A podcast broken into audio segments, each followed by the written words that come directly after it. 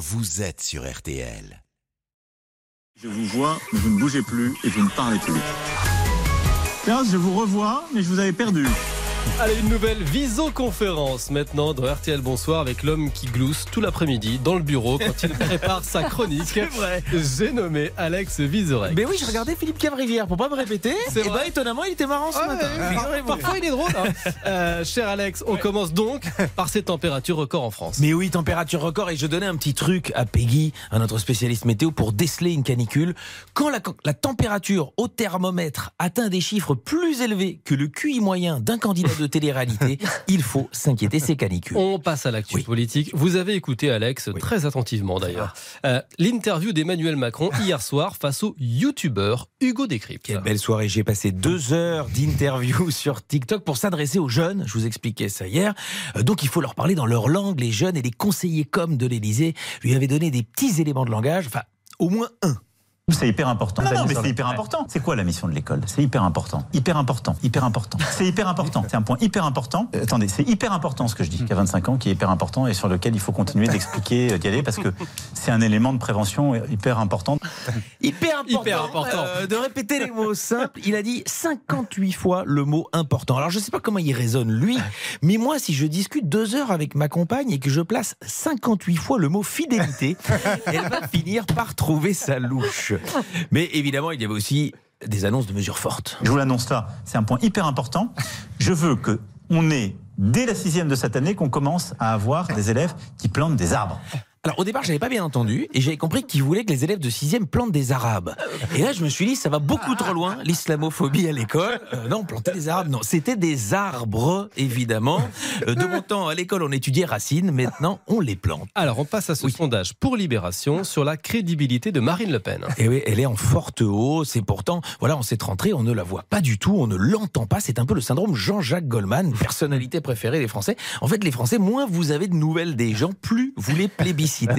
Pour la présidentielle de 2027, je mets une petite pièce sur Xavier Dupont de Ligonnès. Merci pour cette fine analyse. Alex. Et, et maintenant, vous nous emmenez donc en, en Belgique, hein, car Ah. une affaire politique secoue le pays. Oui, promis, attention, accrochez-vous. Euh, écoutez l'ouverture du 13h de la RTBF. Bonjour à toutes et à tous et merci de vous informer avec la RTBF. Place aux suites du Pipigade. Voilà un nom bien cocasse pour une affaire qui embarrasse de plus en plus le ministre fédéral de la Justice. Il a reçu des amis chez lui cet été. Certains ont uriné contre un combi de gendarmerie. Le Pipigate en flamme, le plat pays. Euh, autant vous dire que c'est pas Richard Nixon à qui ça serait arrivé. C'est arrivé à notre ministre de la Justice qui fêtait ses 50 ans et pendant la fête d'anniversaire, deux de ses invités sont allés uriner sur la camionnette de police qui s'occupait de protéger la soirée. Un petit peu comme si Éric Dupont-Moretti faisait une bamboche et que ses potes torchés avaient uriné sur les pneus des CRS. Avouez que c'est quand même plus marrant qu'une prise illégale d'intérêt. C'est nul. Au pays de Mannequin On sait honorer nos icônes. Bon alors sport à présent, en pleine polémique, le rugbyman Bastien Chalureau a pris la parole hier devant les médias pour tenter de se Eh défendre. ouais, il a notamment déclaré en larmes Je ne suis pas raciste. Et aujourd'hui, c'est vrai que tout le monde se demande si c'était des vraies ou des fausses larmes. Moi, j'ai pas d'avis. Je dis juste que le dernier dont on avait des doutes sur la qualité des larmes, c'était Jonathan Daval.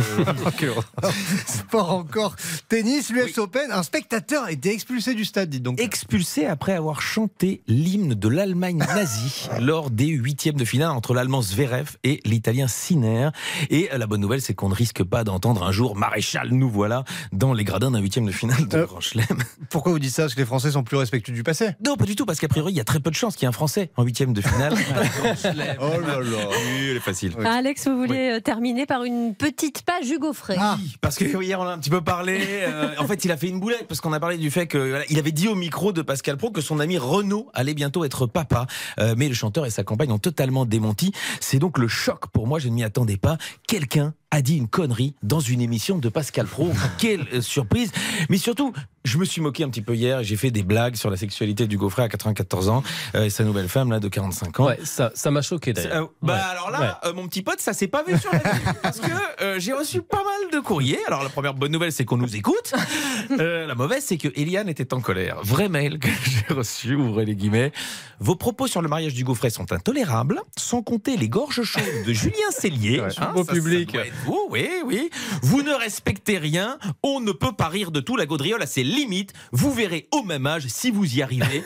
Signé Eliane, 80 ans, virgule, et qui baise encore. Alors, Eliane vous a vraiment écrit ça. Alors, déjà, Eliane, si vous nous écoutez, je parle un peu plus fort pour que vous entendiez bien. Félicitations, Eliane, euh, et je transfère l'info à Hugo Frey, bien sûr. Merci. Et on embrasse Eliane. Bien sûr. Eh, on embrasse Eliane. Eliane, si vous nous écoutez, on vous, on vous embrasse. Je vais rire moins fort. Euh, quoique, c'est pas simple. Parce que c'était quand même pas mal, cette nouvelle visioconférence. Vous restez, Alex Visorek, dans le studio de RTL. Bonsoir. La bande s'occupe de vous jusqu'à 20h. Je vous rappelle le rendez-vous en rock and roll à venir. La chanteuse Oshi sera avec nous après 19h. C'était très has mon rock and roll. Là, je viens de tenter un truc et je me rends compte. Euh, on va accueillir un autre invité dans un instant. C'est l'invité pour tout comprendre, Marie. Oui, l'Europe s'interroge sur le danger des meutes de loups. Pourquoi cette alerte? Combien sont-ils? Faut-il avoir peur des ces bêtes Salut les loups. Salut Nikos. La juste faire après tout à l'heure déjà. Là, je l'ai fait. Julien Cellier, Marion Calais et Cyprien Sini. RT.